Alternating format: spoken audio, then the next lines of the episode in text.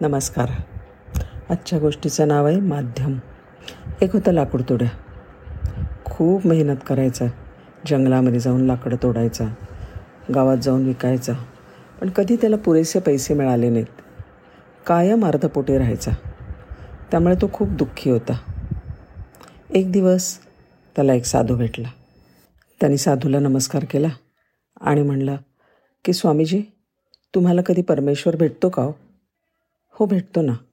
जेव्हा मग तुम्हाला तो भेटेल ना तेव्हा माझी एक तक्रार त्याच्यासमोर ठेवा. किती मी कष्ट करतो पण मला काही पोटभर मिळत नाही. आणि विचारा ना त्याला माझ्या दुःखाचं कारण काय आहे. ठीक आहे म्हणले स्वामीजी. काही दिवसांनी ते स्वामी त्याला पुन्हा भेटले.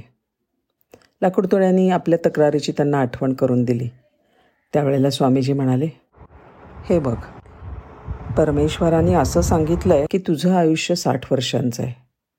आणि एवढ्या तुझ्या आयुष्यामध्ये तुझ्या नशिबात फक्त पाच पोती धान्य आहे. आणि म्हणून तो काही तुला पुरेसं धान्य तुझ तुला पुरेसं देऊ शकत नाही. तो तुला एवढंच धान्य देतो की तू साठ वर्षापर्यंत जगू शकशील. लाकूडतोड्याने ते ऐकून घेतलं आणि साधूला विनंती केली. तुम्ही मग माझ्यासाठी एक त्यांना विनंती करा ना. त्यांना म्हणावं माझ्या आयुष्यामध्ये जेवढं काही धान्य आहे ना ते सगळं त्यांनी एकत्र मला द्यावं. म्हणजे एक दिवस तरी मला पूर्ण जेवण मिळेल. दुसऱ्या दिवशी लाकूडतोड्या उठून बघतो तर काय?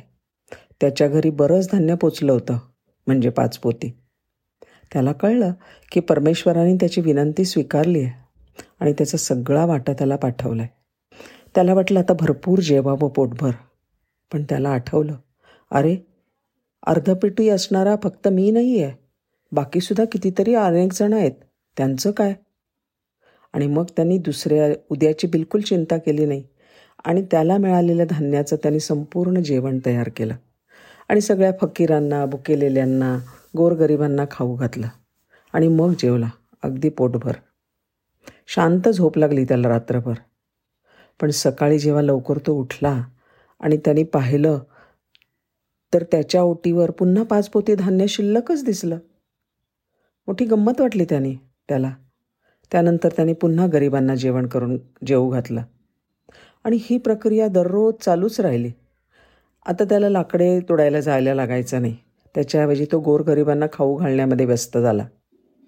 त्याच्याकडचा धान्याचा साठा कायम भरलेला राहिला.